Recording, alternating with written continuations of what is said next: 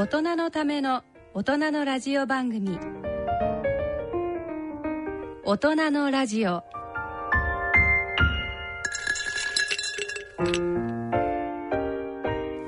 ご機嫌いかがでしょうか？安倍賢人です。ご機嫌いかがでしょうか？人とたえです。人とさんは、えー、歯科医師であり、はい。かつ作家さんでありそして女優さんとしても活躍されてるんですよね。そうですね。え今回から番組をご担当いただくことになりました。ぜひともよろしくお願いいたします。こちらこそよろしくお願いします。えっと番組では健康歯科というコーナーそれからサイクリングのコーナーを担当させていただきたいと思います。はい。ところで人とさんって聞くとはい。もうなんか当然のことながらね、なんかちょっとお癖のある名前なので、えー聞かれるかとは思うんですけど、はい。どうぞ。はいあのーまあ人とというのは多分皆さんパッと思いつくのは私、妹があの歌手の人とようですね。はあ、はあはい。い、くつ離れてらっしゃるんでしょえっと6つ離れてます。うでも6つ離れてたらだいぶあれですよね。ちょっとあの違いますねですよね。はい、はいえで、えー、もともと石川県のはい能登半島にある地名なんですか？そうなんです。よくあの私台湾と日本のハーフなんですけれども、ええええ人とっていうとじゃあ台湾の名前ですか？ってええ聞かれることもあるんですけど、この人とというのはその石石川県のあの中能登町というところにある地名で昔その人とという場所があったんですね。へえじゃあ他にも人とっていう名字の人ははい小学校の時とかいたんですか？いえあの残念ながら今はご家族ぐらいしかいないらしくてであの皆さんもうそこに人と姓を名乗る人は誰も住んでないんですよ。ああなんか言葉にならないなんかわびしさみたいなものがありますよね。そうですね。でも地名としては残っているので、まあそこに行くとあの道路標識に一夜をってこう書いてあるのでなんとなくこう人と姓としては行くとこう一夜を？一夜をと書いてあの人とっていうこう看板がたくさん結構そこにはあるんですね。はい。なるほど。で今あーご本人が言われましたけどお父さんははい台湾出身で、はいこれ顔家何家って読むんですか、はい。えっと顔という字を書いてガンと読みます、ね。ガン家ってですね、はい。だからあの安倍家みたいな感じでガン家なんですねそうですね。中国語ではあのイエンというふうに言います。はい。イエンさんですね。でなんか聞くところによると、はい台湾五大財閥の一つはい。のご長男だとお父さんそうなんですよね。あの、まあ、日本統治時代の、ええあの、台湾で、まあ、かつて、えー父の一族は金とか石炭を、こう、掘って、あの、まあ、会社を経営していたので、まあ、当時はものすごくお金持ちだったそうです。へえなんか身近にそんなにお金持ちの人っているようでいないからちょっと興味深いですよね。でもまた後で詳しくは伺いますんでちょっとこの辺でこれは保留にしておいて、はい。で、えー前後しますけど、はい。妹さんが歌手の人とようさんですよね。はい。えーお二人は正直言って仲はいいんですか？あの、悪くはないですね。悪くはない、ね。はいあ非常に非常に微妙なね。いや大体まあちょっとあの軽くまだ触りのレベルですけど、はい大体兄弟二人とか三人いて誰かがものすごく日日を浴びてしまうと、なんとなく他の兄弟は影の存在になっちゃうっていうことで微妙なあすいませんね私の専門なもんで。あ、いろいろと分析をこの間にも、ええしてくださったんですね。ええええなんですけど、はいまあでもお年がそれだけ離れてるっていうから、はいあのー少しそういうのもクッションがあ置かれるのかなっていう感じもしますけどね。そうですね。まあ私の場合ちょっとあの私たち姉妹あの特殊でして、父がもう私が中学生の時、うんで母があの大学の時に亡くなってるんですね。だからまあある意味大学以降はもうその姉妹二人っきりで、どちらかというとまあ私が6歳離れてた分もあって、例えばお弁当を作ったりとか、ちょっとその親代わりみたいなところもあったえから。もう一回お父さんがおいくつの時？えっと私が中学2年ですね。ああでお母さんが？が大学2年の時ですね。あそうなんだ、はい。そうするともうお肉親っていうと、まあ、ファミリーっていうと妹しかいないっていう感じなんではい。そこでやっぱり結束が強くなります。そうですね。だからまああの一緒に常にお買い物行ったりとか一緒にご飯食べるっていう中ではないんですけど、まあ常にそのなんていうんですかね。なんか逆に何も連絡ないのは元気の元気でいる印みたいな感じのそういう親をが子供を見てるような感じね、なるほどなるほど。わかりますはわかります。多江さん自体はう日本で生まれたんですか？そうです。あの生まれは東京でしてで半年ぐらいですぐにもうあの父の仕事の関係でまあ一家でみんな台湾に住んで。台湾に戻って、はい、でそこで現地の学校に入って、ええ。まあ、小学校5年生ぐらいまではずっと向こうで生5年活し生てました。ね。はいで、えー日本で暮らすようになってから、はい。お母さんの名字の人とをしようと。はい。随分目立つでも名字ですよね。ね。なんか社会生活を送る上で。あの当時は本当にあの読んでもらうことがまずなかったので、まあ、あー一青さんとか一星さんとか一青さんとか。ああ、これが大体この名字にしたのが5年生の時ぐらい？えっとそうですね。はい。日本に来て日本の小学校に入ったので。小学校に入ってからね。で、向こうにいた時は、あの、なんて発音するんでしたっけ？顔で。イエンですねイエン、イエンさんだったね。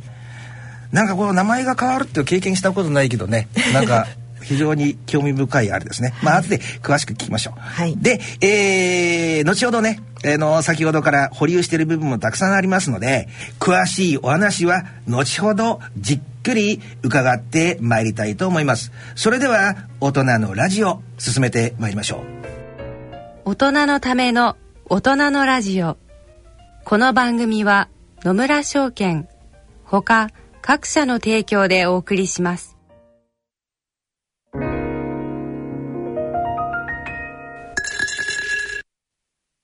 野村。第二の人生に必要なのはお金だけじゃないから。ゆったりとした旅を楽しみたい。健康はもちろん若々しさもまだまだ保ちたい。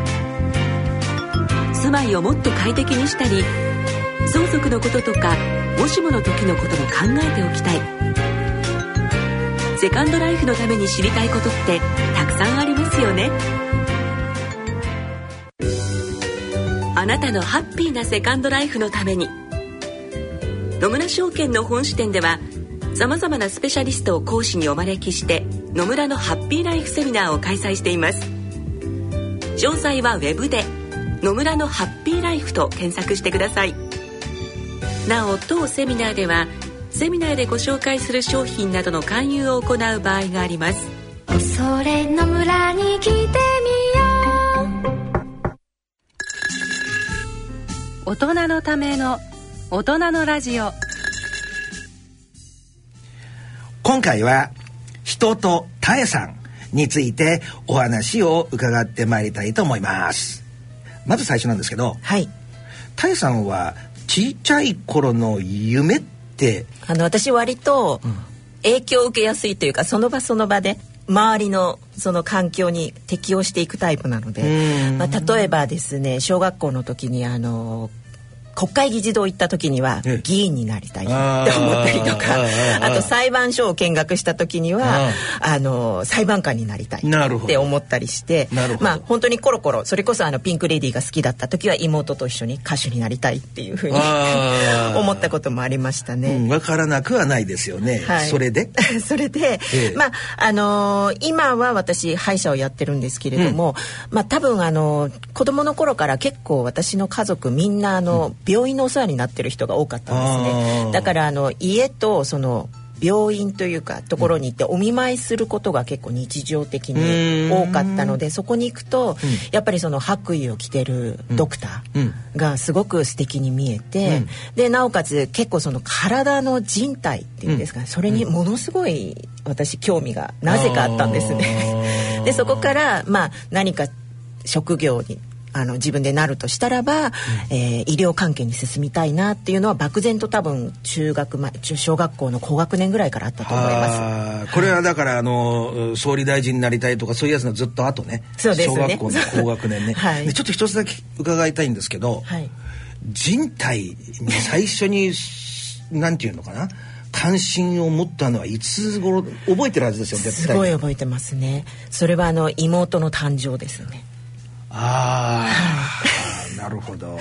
まあ、あの私が6つ離れてるので、まあ、ある程度自分でその妹の面倒を見れるという立場だったから、それこそ例えばその妹のおむつを交換して、うん。ええ。まあそういうなんでうんちはこっから出てくるんだろうとか。ああなるほど。そうあとはゲップを出す妹を見て、なんでだろうっていうのからすごくその、まあ、体も柔らかいですよね赤ちゃんだと、うんうん。もうそれこそあのもう好き勝手にこう動かしながら母親に怒られたこともあるんですけれども。興味深い、はい。非常に興味深い。なんかこうこう妹さんを見て、はい。この中どうなってんのかなとか、はい、すごく思いましたあね。じゃあもともと何かにこうハマってしまうっていうみたいな部分はあったはずですよね。そうかもしれないですね。んそう考えると、はい。少しずつ分かってきました。で、えー歯医者さんになられたの歯医歯はまあ人体っていうわけじゃないですけど、はいなんで歯だったんでしょうね？あのまあ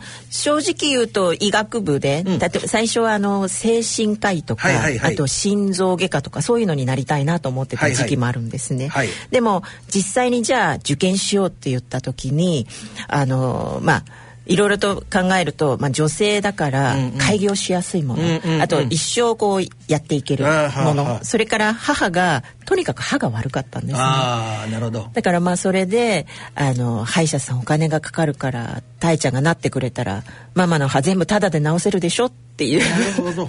そうするとなんとなく人体が好きだったけど歯がまああ手頃だったっていうか。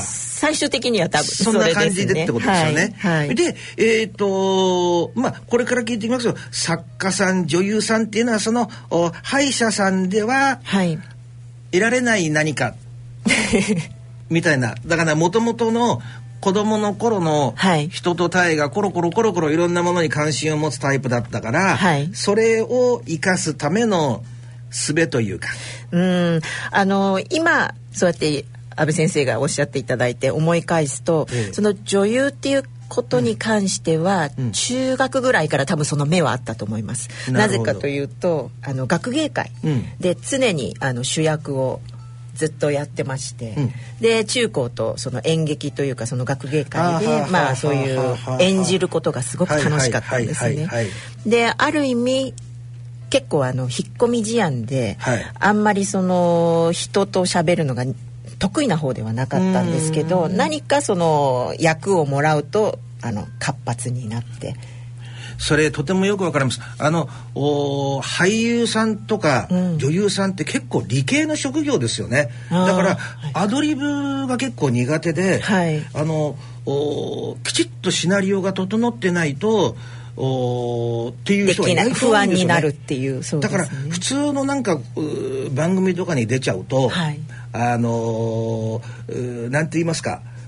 こう意外と無口だったりとかね。あのバラエティーとかに出るとそうですね、はいはい意外とそういうはい俳優さはいんいらっしゃいますよね。はあ、なるほど、はい。それは非常に整合性が取れてますね、はい。あのーなるほど。そういうことだったんですね、はい。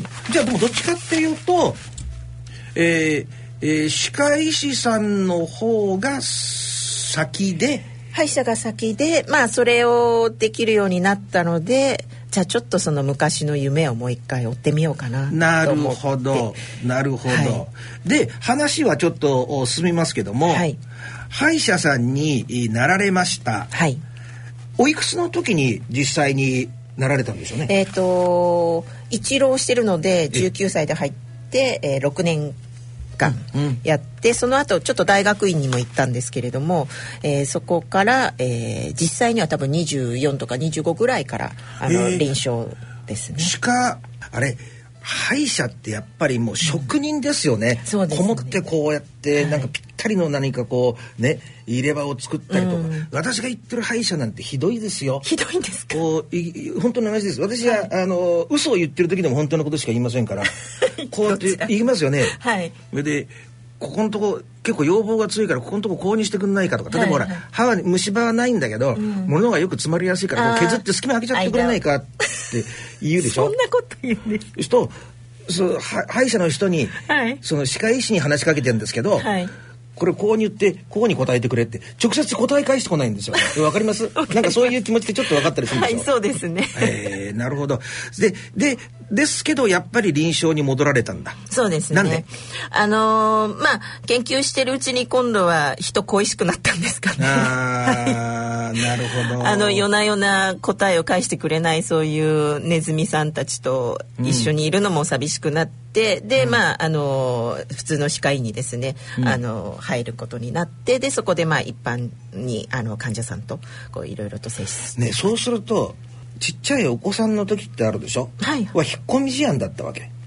あのうまく結局子供相手に例えばあの可愛いね大丈夫よとかっていうのがすごくできなかったのでうん逆にあの普通の大人として扱ったんですねうんお子さんたちを。それは逆に良かったみたいでうんうんうんうんまああのきちんと聞いてくれるなんか女の先生っていうので。なるほど、はい。なるほどなるほど、なんとなくう自分自身が大人になりきれてないからみたいな。なんかちょっと扱いに苦しんじゃったみたいな部分もあるのかななんか怖いですねだんだんとこう。いやいやいやなんじゃなくそういう専門なので、はい。でで今自体はどうなんでしょう？歯医者さんやられてて。もうこれで何年目になるんでしょう？えーっとですからもう20年以上は経ってますね。それはねずっともう自分で独立されて20年やられてるの、いやあのーその間ずっと勤務医で、えっとええ。約10年ぐらい前にええ。あの自分で開業して、はい、今はどんなあのーお治療というか医療をはい。行われてるんですか、あのもともと普通の臨床として、はい。あの患者さん来るいらっしゃる方を見てたんですけれども、ええ。その間にあのいわゆる訪問診療往診ですね、うん。そういうのがちょっとその取り立たされてるようになった時に、あのまあちょっとその病院の中では一番年下だったのでじゃあ人とさん行ってくださいっていうことで行かされたんですね。でそこで初めて老人高齢者の、まあ、お口の中主に入れ歯なんですけれども、そういうのを扱うようになってで、まあ、逆にそれがすごく私は自分にはこれが合ってるなっていうふうに感じて。なぜ？うーん。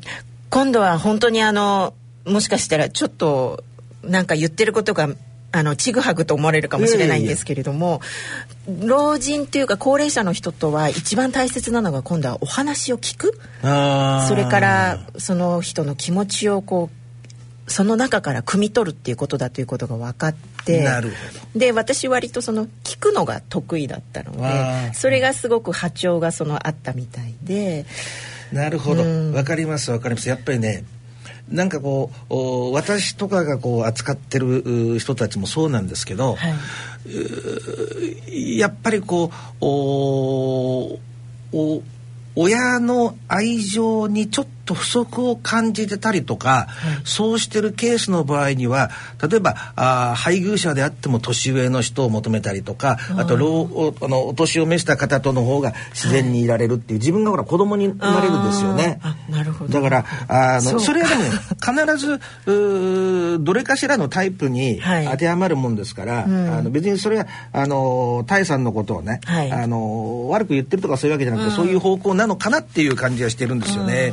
じゃあ今はひ非常にあの仕事が楽しいんだ。そうですね。もうあの例えば一人の方1時間だとすると、まあ、正直例えばす40分から50分ぐらいお話を聞いてる時間なんですね。でその間に、まあ、入れ歯をちょこっとあの実際に修理したりとか直すそういう時間はもう10分ぐらいしかないんですけれどもなるほど。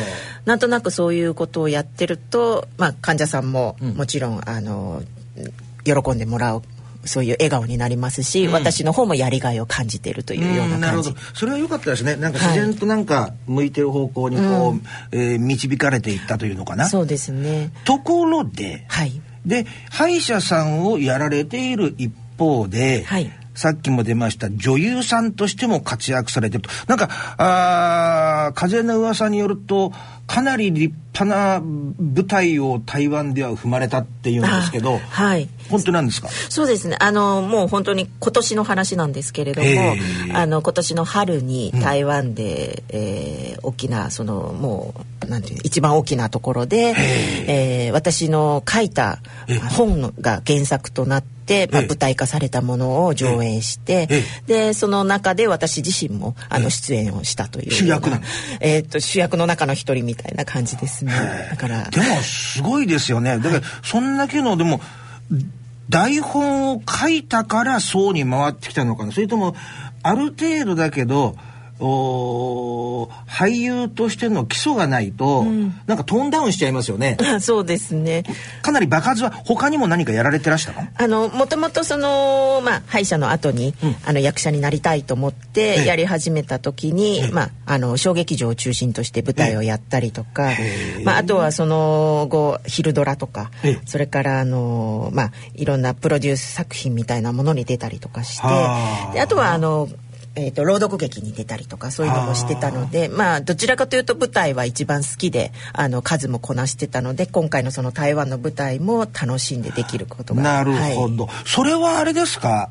歯医者さんはずっと続けてましたよね。そうですね。も20年やってんですよね、はい。その20年間ずっと並行して、えー女優もやられてるの？えーそうですね。大体1年に一番多い時は45本舞台がこう出てた時もあるんですけど今は大体12年に1本みたいな形。だけどふと考えるとね、はい。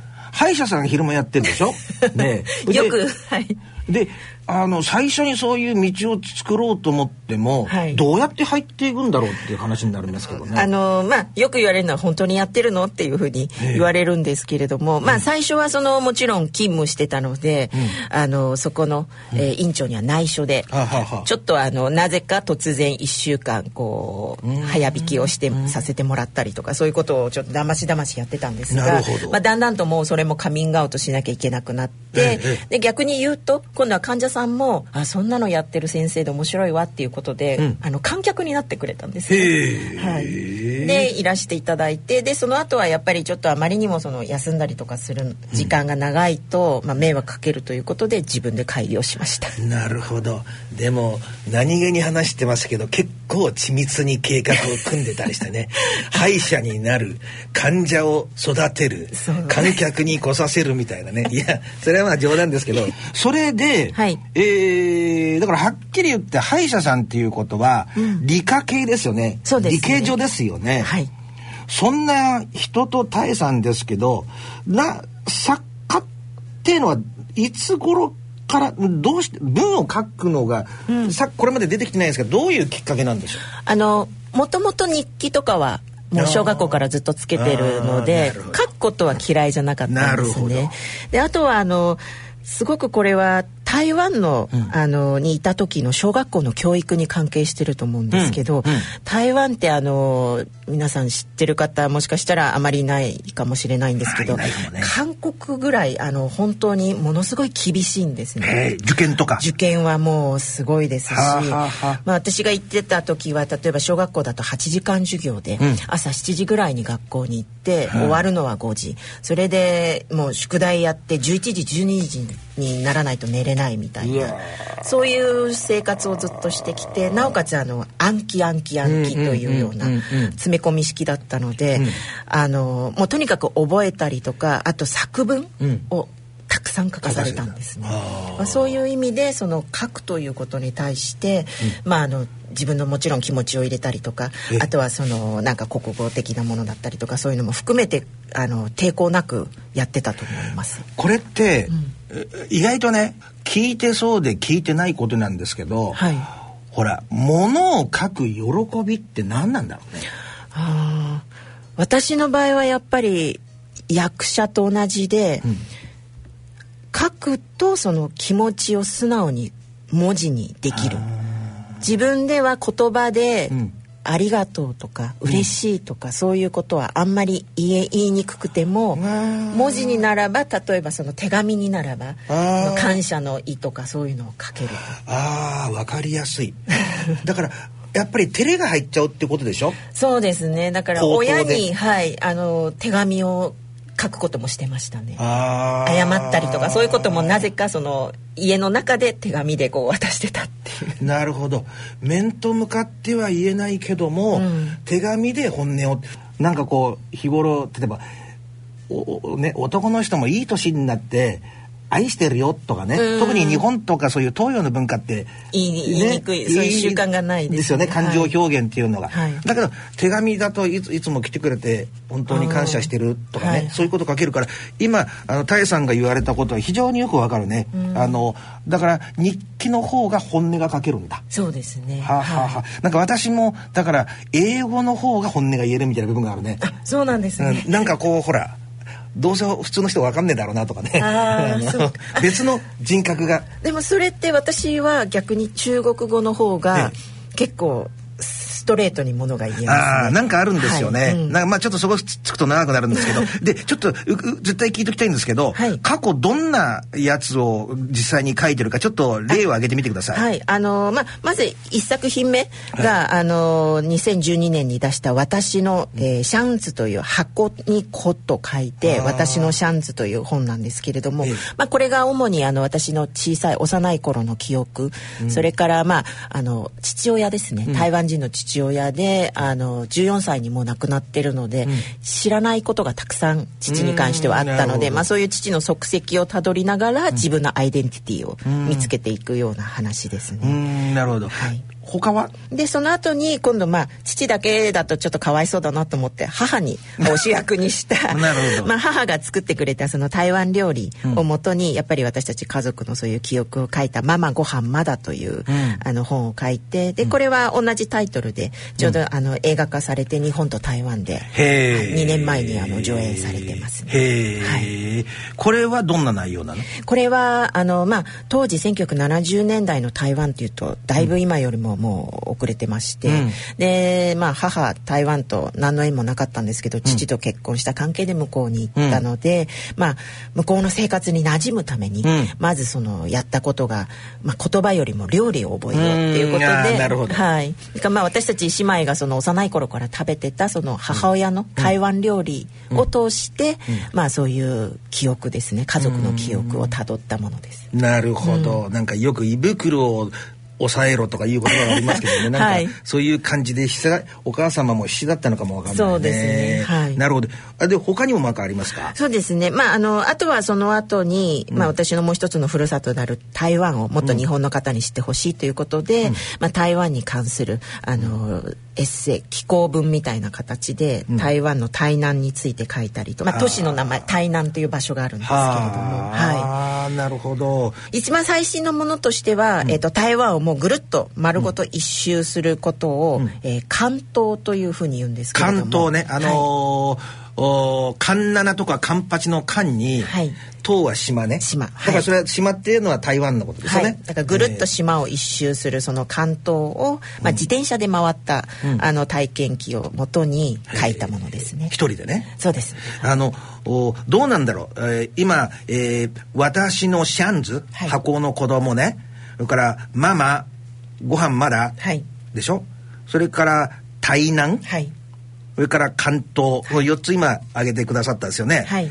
えー私のシャンズってのはどんな感じに？あのなんていうんですかね。父を通して台湾を通して、まあ、これからもこう両方日本と台湾で頑張っていきたいっていうような感じなんです、もうそれで大体は、ママご飯まだは？はあの母本当に明るくてすっとんきょうなタイプだったんですけど、まあ、そういう、まあ、母を通して悲しい物語も例えばあの明るくなってたりっていうようなものですね。はい、なるほど。お母さんもよく頑張られたんだね。そうだと思います。台南は？台南はあの、まあ、私がその向こう台湾いろいろと行き来する中で一番好きになった都市なんですね。なんで？そこがまあ私の子供時代の台湾台北にすごく似てたんです。うんなるほどはい。まあノスタルジーというかそういうふるさとを感じさせる場所なあので。わかるわかる、私も浅草がそうですねあそうなんですね。えーえーで最後のこの関東から、はいちょっとのピーンときちゃったんですけど、はいサイクリングなんかやられるの？あの、まあ、この関東私、えー自転車で回ったのが最初が2017年なんですねえー、ちゅう。ことも何回も回ってるの、えっと2回回ってますね。えーちなみに、はい。自転車でどのあれ何キロぐらいあるの？あの台湾一周大体1000キロ弱ぐらいですね。1000キロ？あ四国とかええ。と同じぐらいですね。ああ四国を一周するとはい。1000キロぐらいなんだ、1000キロぐらいへえ、なんで自転車好きなんですか？いえもともとはあのもうママチャリに乗ってお買い物に行くぐらいだったんですけれども、まあ、あのこれ関東っていうのが実はあの台湾では自転車でこうぐるっと回るのが一つの文化になってまして、へえ。というと？あのある意味台湾人ならば、自転車でその関東しないと台湾人じゃないって言われるぐらいうん。一つのなんていうんですかね、まあ、例えば成人式にやるとか、あの皆さん修学旅行でやるとかっていうそういうものになってるんですね。なるほど、とはいいうとなんか日本人が富士山に登るみたいなのにちょっと近いのかしらまさにあのそんな感じだと思います。はい。んなんか台湾人でやらなければいけないというようあな。あ、はい。で思い立ったのがおいくつの時？はだから2017年なのでもう46ですね。46歳で始めたの？そうですね。だけどこれってなんかあれなんでしょ、はいこう2回も回ったりとかして、はいこれとか当然どっかで泊まるんでしょ？あの大体1日100キロぐらい走って一泊するので。宿に泊まるの？あそうですね。だから8泊とかここあの9泊とかそれぐらいで回ってます。何人ぐらいで回るの？あの私は、えーまあ、年に1回そういう、まあ、台湾では無あのなんていうんですかブームになってるので、ええ大きなサイクリング大会関東のサイクリング大会があるんですはねでそれに参加したので大体30人ぐらいでこうダーッと回りました。すごいですよね。なんかなんかエンジンのついてない暴走族みたいなあの 30台もあったらねいや全体として見ると1,000人ぐらいで回ったんえー、いやそうなんですか、はい。二人乗りの人とかはいないでしょ？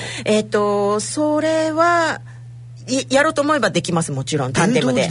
電動も最近流行ってます、はい。ママ切り替えのついてないママチャリはいないでしょう。んとつわものではやってる方いらっしゃいます。はい。でこれ平均年齢いくつぐらいなんだよあのもう本当に小学生から、えー、80何歳まで皆さんいるんですけど、まあ、私の感じた状態だと多分4 5 0代がメインだと思いますね。なるほど。やはり皆さんある程度仕事をして、えなんとなくふと自分の人生をこうちょっと考えてみたくなったりとかなんかその切り替えっていうか人生の分岐点に立ってる人がやあってるとあれですよね。私の知り合いのプロデューサーもそうですけどやっぱり健康のためみたいなのもだいぶあるんですよね、きっとね。そうですね、ええあの本当に1日100キロ走って、もうそればっかりなのであの腰痛とかあと首肩こりとかはなくなりますね。これなんでやってるんですか？なんかでもそこまで行ってるってことでいやいやー一回私いくつの時だったかな、台湾一周したんですよっていうレベルの話じゃないですよね聞いたところ。あのもともとはそれぐらいでいいかなと思ってたんですけれども、やり始めたら逆にその自転車に乗るのがすごく楽しくてまあ一つのスポーツとしてですね。何が楽しいの？走足で走るマラソンはやっぱり疲れるじゃないですあかでも車だとなんとなくその自分は座ってるだけで運動にならない。汗かかあなー。いその中間がちょうどいいなと思うあのと。結構距離も行くし、はい。運動にもななんかなんか達成感が。振り返ると運動はちゃんとしたんだなみたいな。うんっていうのがあります。じゃああれだ。あのもう今流行りのあのタイツみたいなの履いてこのサングラスみたいなんであのあのなんかこうこうメッシュの入ってるようなヘルメットかぶって。ヘルメットかぶってはい。やっぱ格好からね。あれ腰が痛くなんないのかな？こうずーっとこういう形になってて。あのなりますね。でもなんかこれ社会的な意味ってあるの？あのまあ私はあの台湾と日本のハーフなので、ええ。まあ逆にこの自転車を通して、例えばその台湾の自転車文化というのを日本に、あの広めたいなと思って。今台湾ってすごい日本人にとってはブームになってるご存知ですか先生？いやブームとまでは知らないけどなんかもしあの行ったことないんですけど、はい。い行きやすい感はありますよね。なんかものすごく親日だっていうイメージが浸透してるから。あの多分先生アメリカとかの方があの、うん。ずっと親しいあの行ってらっしゃるのであれですけど、過去はね。あの台湾は今本当にあの一番の修学旅行でも選ばれるあの行き先になってましてで漢字も読めるから言葉が喋れなくてもなんとなくあの分かる。はあ。そして食べ物が美味しいっていうことですごい人気になってるんですけどどうしてもその観光というともうあのある程度出尽くしたとか、うん。あとはもうあおお決まりの定番しかないので、うんうんうん。もっとその台湾の文化を知るのには、逆にこういうサイクリングを使って一周すると台湾の多様性だとかなるほど。そういうのが分かると思ったのでなるほど、まあはい。お客様としてではなく、本当の意味の台湾を知ってもらうあれとして、ねじゃあその30代の、お暴走族で うち日本人が何人かは混じってるんだ。ああの年々増えてまして、で私が行った時は、えっと日本人は3人でしたけれどもへー今は日本人だけのチームとかも、へえ、はい、できてますね。なるほどなるほど、興味深いねなんか。ぜひいつか一緒に。うーん。ちょっとさらさらっと流しておきましょうかねそんなところは。えなんかだいぶね、はい。あのー人とタエさんのおー人となりが今のわかります？人とな タエさんの人となりが人となりがみたいな しつこいとねこれカットされちゃいますから。でタエさん。はい。えー、まああー歯医者さんと、まあ、あー舞台女優と、はい作家と、サイクリストと、はい。いろいろ忙しいですけども、はい。今後の活動の予定があったらご自身のお言葉で説明してください。はい。まずあの舞台ですけれども今年のもう12月ですね、にもう一回また台湾で再演がありまして決まってまして、で来年もあの3回ほど台湾の方でまた再演があるんですね。でその後あのまあ日本でもいつかその舞台上演したいなと思ってるんですけれども、あーはーはーはい。であとはあのこちらでラジオでこう歯医者としての歯についてですね。健康歯科コーナーを、まあ、持って皆さんにその歯の大切さを知っていただきたいですね。なるほどね、お子さんの時からいろんなことにこう首を突っ込むようなそういう性格があったから今それがなんかそのまんま大人になっていろんなところに、えー首を突っ込んで、はい。えー自己実現しているっていう感じなのかな？そうですね。大変よくわかりました。人とたえさん。ありがとうございました。ありがとうございました。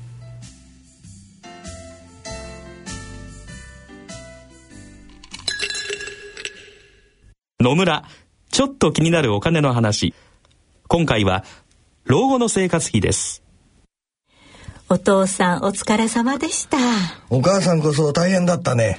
娘の信子の結婚式も終わり一段落ですね。そうだね。これからは二人で気ままな老後生活。一体どれぐらいのお金が必要なのかな？私も気になっていましてね。生命保険文化センターの平成25年度生活保障に関する調査によると、老後二人で必要な最低生活費は平均で月額22万円。ゆとりある暮らしのためには平均で月額35万4千円が必要らしいよ。二人で生活するには結構お金がいるんだね。二人で？これからは私一人で生活していきたいわ。お金に関するご相談は、お近くの野村証券へどうぞ。それの村に来て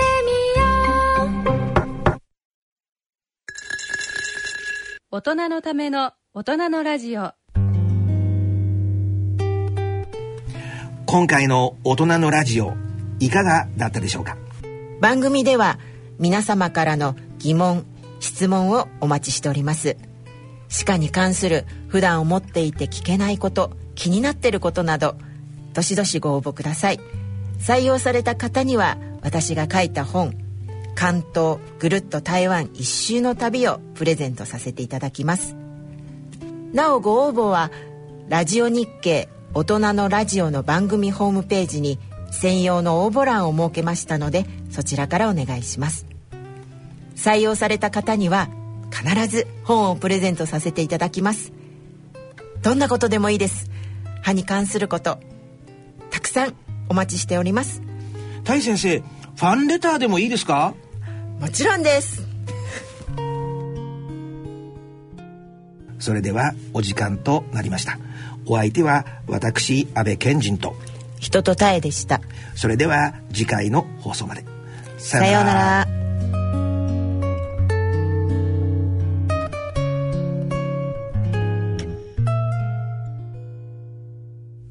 大人のための大人のラジオ。この番組は野村証券ほか各社の提供でお送りしました。